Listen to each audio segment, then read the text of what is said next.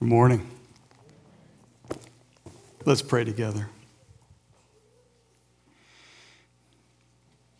Father, you have told us what is good and what you desire of us in terms of how we live in light of what you have done for us. And so, Father, I pray that we would, in fact, put away these things that were just read, and that we would put on righteousness and holiness as we seek to follow Christ. Father, help us as we deal with this passage now to deal with the sin in our own lives, that we may gain victory over it, and that we might live lives that truly reflect your glory and give honor to you. In Jesus' name, amen. I think we can all agree that grace is amazing we sing the words of, that song and, and we, we get familiar with those words.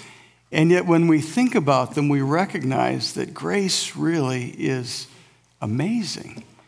And if you've ever received an email from me, uh, you'll know that I think grace is amazing too, and I never want to get over the wonder of the grace of God. I want always to be still amazed by grace. We want never to use grace, though, as an excuse for sin. In Romans chapter 6, verse 1, Paul writes this What shall we say then? Are we to continue in sin that grace may abound? More sin, more opportunity than for God to give grace. That's what the Romans were saying. So if we sin more, God will have opportunity to give more grace. And Paul addresses that in the harshest terms. And it's for that reason as well that Paul was really ticked off at the Corinthians in 1 Corinthians uh, because it's what they were trying to do. In chapter 5, we read about a man in their church who was living in sin with his stepmother. And the church wasn't doing anything about it. In fact, the church considered it a mark of maturity to leave it alone. Let grace abound in that situation. And so Paul made it clear in 1 Corinthians 5, verse 5, what they were to do. They were to put the man out of the fellowship. He says, You are to deliver this man to Satan for the destruction of the flesh, so that his spirit may be saved in the day of the Lord. Paul had to state his case sharply to get them to take action on this sin in the body that they were putting up with. And when Paul would write them again in 2 Corinthians, in these passages that we were just looking at, dealing apparently with a different situation than that one, one where there was repentance, he makes a very important distinction. And that distinction goes to the heart of our topic today, which is dealing with sin. It's a distinction that will spell the difference between overcoming sin in our lives and being overcome by it. The distinction is between godly grief and worldly grief. Godly grief and worldly grief. 2 Corinthians chapter 7 verse 10 says, "For godly grief produces a repentance that leads to salvation without regret." Whereas worldly grief produces death. Godly grief and worldly grief. Godly grief is Peter broken by his denial of even knowing Jesus and turning to him for forgiveness. Worldly grief is Judas, overwhelmed by the enormity of his sin and taking his own life. Godly grief is you or me uh, confessing our sin to God and allowing Him to change our hearts and ultimately to change our actions. Worldly grief is you or me thinking God could never forgive us or never forgive us again and getting stuck in our sin. Godly grief produces a repentance that leads to salvation without regret, whereas worldly grief produces death. The passage we're looking at today in Ezra 9 and 10 has to do with dealing with sin. And dealing with sin is never easy, it's never comfortable for us as individuals and for the church as a body. It's particularly difficult to do in the context of the body of believers when sin needs to be confronted in a more public way, when a person needs to be disciplined or ultimately to be put out of the body. That's difficult because not everybody's going to have the whole story. And not everybody should have the whole story. So, not everyone's going to understand. But in this painful part of ministry, the leaders need to lead. This is why you elect godly leaders. And the people need to trust and pray, knowing that church discipline is always done with tears, always done with the goal of restoration. I don't say that because I'm about to shock you uh, with some revelation of sin in the body. Relax. I say it because it's the subject of our text today as we close out the book of Ezra. Ezra shows us well how to deal with sin. One of the things we will notice is that as the leaders lead, the people follow the leaders led into sin and the people followed them there. The leaders in Ezra's day led into repentance as well, and the people followed them there. Ezra leads first into godly grief and repentance. The leaders then join in, and then all of the people ultimately follow. There will be a few who don't. They're named, some of them in chapter 10, verse 15. They will, though, be few in number. So let's look at Ezra chapters 9 and 10 together and see three main stages in God's people dealing with sin. And those stages are awareness, and then godly grief, and then repentance. Awareness first. Look at verses 1 and 2 of chapter 9. After these things had been done, the officials approached me. This is Ezra speaking and said, The people of Israel and the priests and the Levites have not separated themselves from the peoples of the lands with their abominations. From the Canaanites, the Hittites, the Perizzites, the Jebusites, the Ammonites, the Moabites, the Egyptians, and the Amorites. For they have taken some of their daughters to be wives for themselves and for their sons, so that the holy race has mixed itself with the peoples of the lands. And in this faithlessness, the hand of the officials and chief men has been foremost. You can't deal with sin you're not aware of. And that may sound like a statement of the obvious, but I say it because sin is sneaky. Sin has a way of creeping up on us. There's a Middle Eastern proverb that warns you not to let a camel stick its nose under the flap of your tent, because if you do, you'll find that the rest of the camel will soon follow.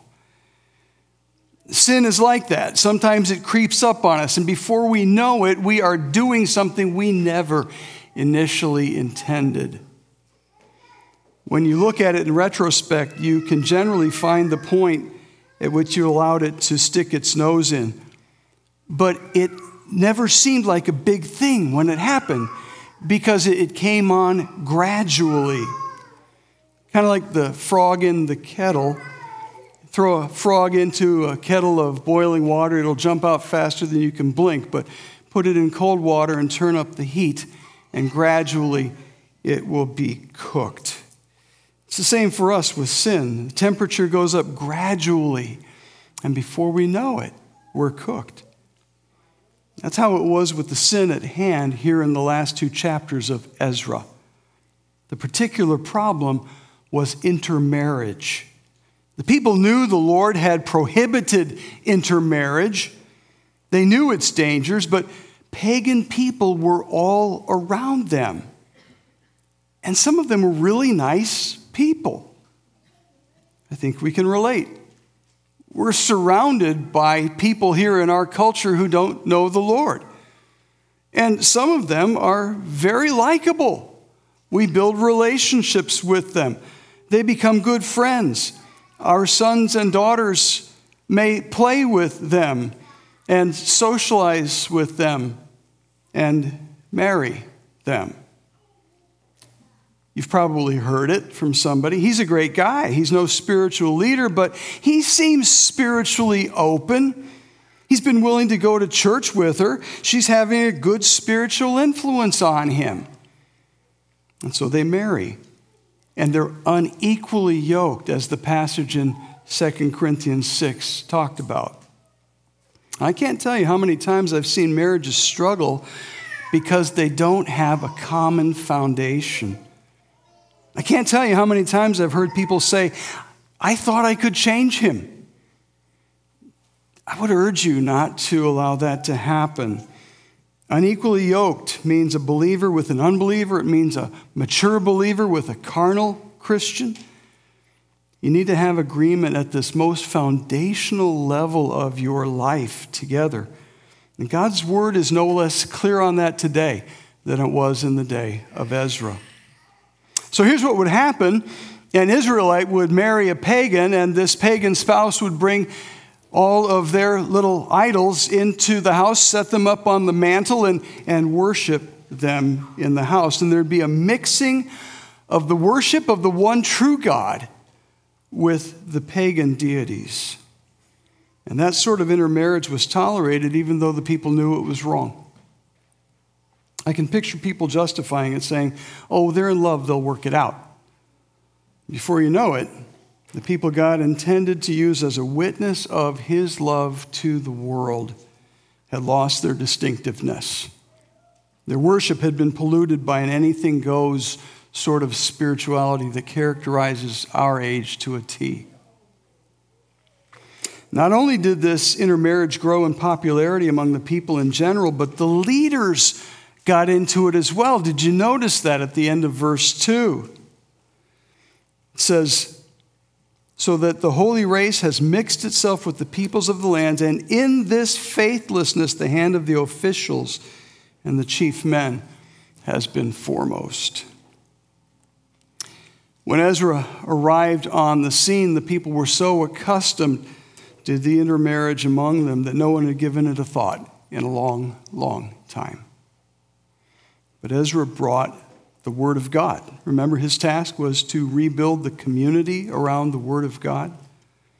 And the Word of God brought with it conviction. So some of the leaders come to the realization they've put up with something for a long time that's very wrong. And they have the sick feeling that it's got to be dealt with. And so they come up to Ezra in chapter 9, verse 1, and say, Ezra, we've got a real problem here. So we see Ezra's awareness coming in these opening two verses of chapter 9. And so now Ezra is aware of the problem.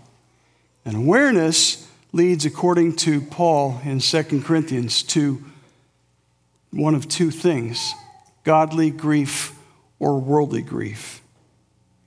Godly grief, Paul says, produces a repentance that leads to salvation without regret, whereas worldly grief produces death.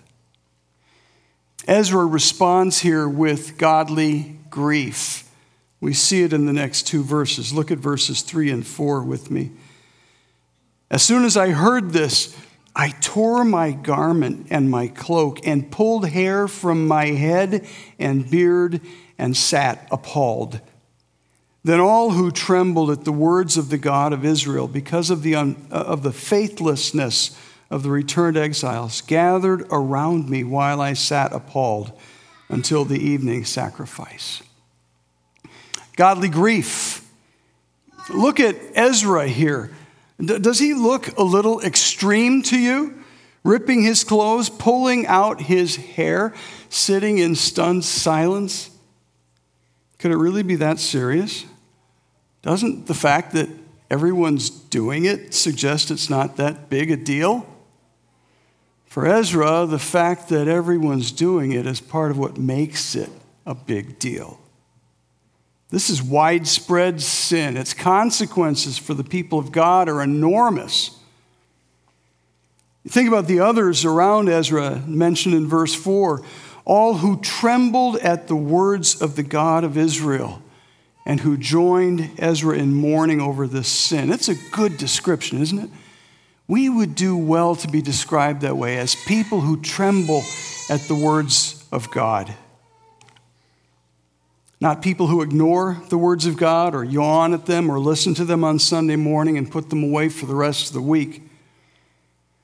The reality is, when you look at the Christian community in general, sin doesn't seem to bother us that much. Statistics would suggest that Christians don't live very differently than the culture at large. It's not because the culture at large is so spiritual. We've just gotten used to the sin around us. And we tend to fall into a lot of it ourselves. Keith Green has inspired me for a number of years. He had a, a song out, went like this My eyes are dry, my faith is old, my heart is hard, my prayers are cold. And I know how I ought to be alive to you and dead to me. Oh, what can be done for an old heart like mine? Soften it up with oil and wine. The oil is you, your spirit of love. Please wash me anew in the wine of your blood. Does that ever describe you? My eyes are dry. My faith is old. I think Keith Green wrote that song because sometimes it described him. And frankly, sometimes it describes me. I think if we're honest, we'll recognize that sometimes it describes us all. And in those times, we need to cry out to God we need soft hearts, hearts that can be pierced by the word of God, hearts that tremble at his word. Our awareness of our sin needs to lead us to godly grief. One pastor and commentator, J. Vernon McGee, commenting on this passage, said this If by some miracle God would change every cold, indifferent Christian into 10 blatant infidels. Get the picture? The church might well celebrate a day of thanksgiving and praise. The trouble with the church today is that it is filled with cold, indifferent church members. Perhaps many of them are not even saved. If revival comes, you are going to see this indifferent crowd either come over on the Lord's side or else they will make it very clear that they belong to the devil. I think what Pastor McGee has described there is a distinction between godly grief and worldly grief. Godly grief turns people back to God. Worldly grief only confirms them in their sin and leaves them stuck there.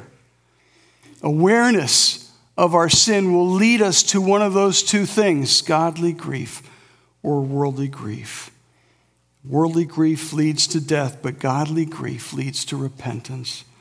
And Ezra responds here with godly grief. And that leads to repentance on his part and on the people's part. And that brings us to our third point repentance, which really starts at verse 5 of chapter 9 and runs through the end of chapter 10. Repentance. To repent is to turn is to recognize you're going the wrong way and to turn and go the other way. It's the consistent message of the prophets turn. It's when you're going to Rockford by way of Madison because you went the wrong way on 90 and you realize your mistake and you turn your car around. And the sooner you do that, the sooner you get on the right road that will take you to where you want to go. And so repentance is turning from sin and turning to God. And it shows up in very specific, concrete ways. In Ezra, it shows up first in prayer. And Ezra's prayer is recorded in chapter 9, verses 6 to 15. I won't read that all right now, but it's a wonderful prayer that is really worth praying through ourselves. But would you notice a few things about it in verses 5 and 6? Notice his posture first. Verse 5 he says, I fell upon my knees and spread out my hands to the Lord my God, saying, Oh my God, I am ashamed and blush to lift my face to you. The normal posture for a Jew in prayer in that day would be standing with his hands extended and his face turned upward to heaven. Ezra instead falls on his knees and is too ashamed to look up.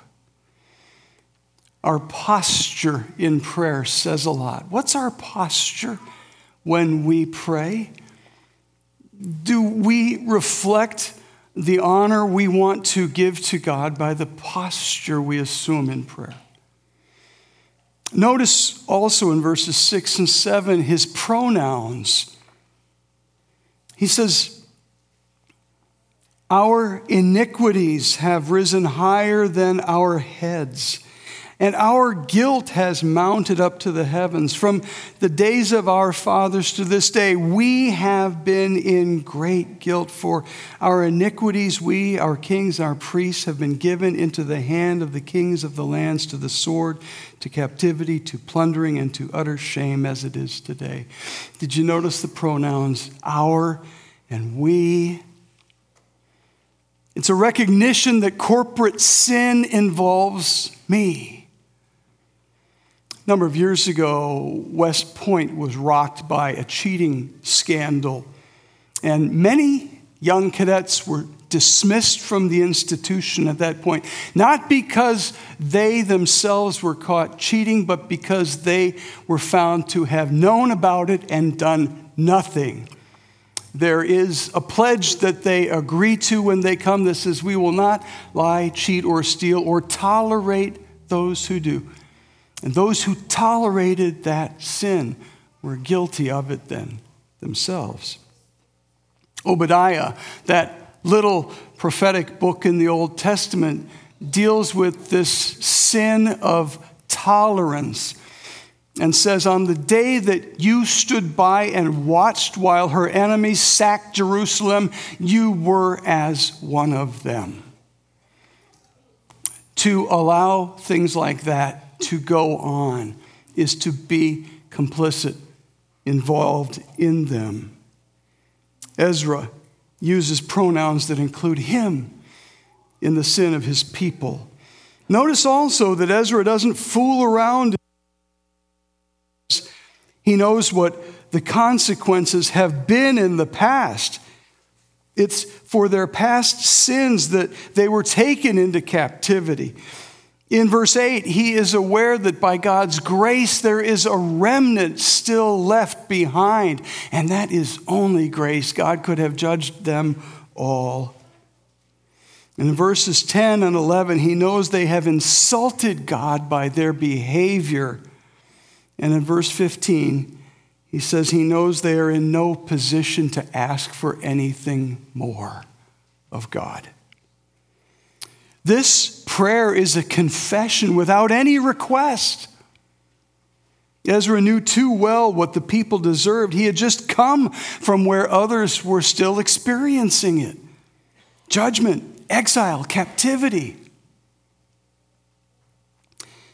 Someone has said, in order to appreciate the good news, you've got to appreciate the bad news. I think we tend to skip over a lot of the bad news ourselves. We, we don't often take time to confess our sin before God. David said something really interesting in Psalm 51, verse 3. He said, My sin is ever before me. Why would he say that? Why would he keep it there. I think he wanted to be aware of what it was God had saved him from as he delighted in what God had saved him for. Ezra understood the bad news. And really, the bad news is all he told the people at this point. So the repentance starts with prayer, but then it goes on into a proposal in chapter 10. A crowd gathers at the beginning of chapter 10. People join Ezra in weeping over their sin. And Where Ezra knew they all deserved judgment, the people took responsibility for that sin. There's a leader named Shechaniah who says in verse 2 We have broken faith with God, but even now there is hope. Even now there is hope. And what Shechaniah proposes in chapter 10, verse 3 is a covenant.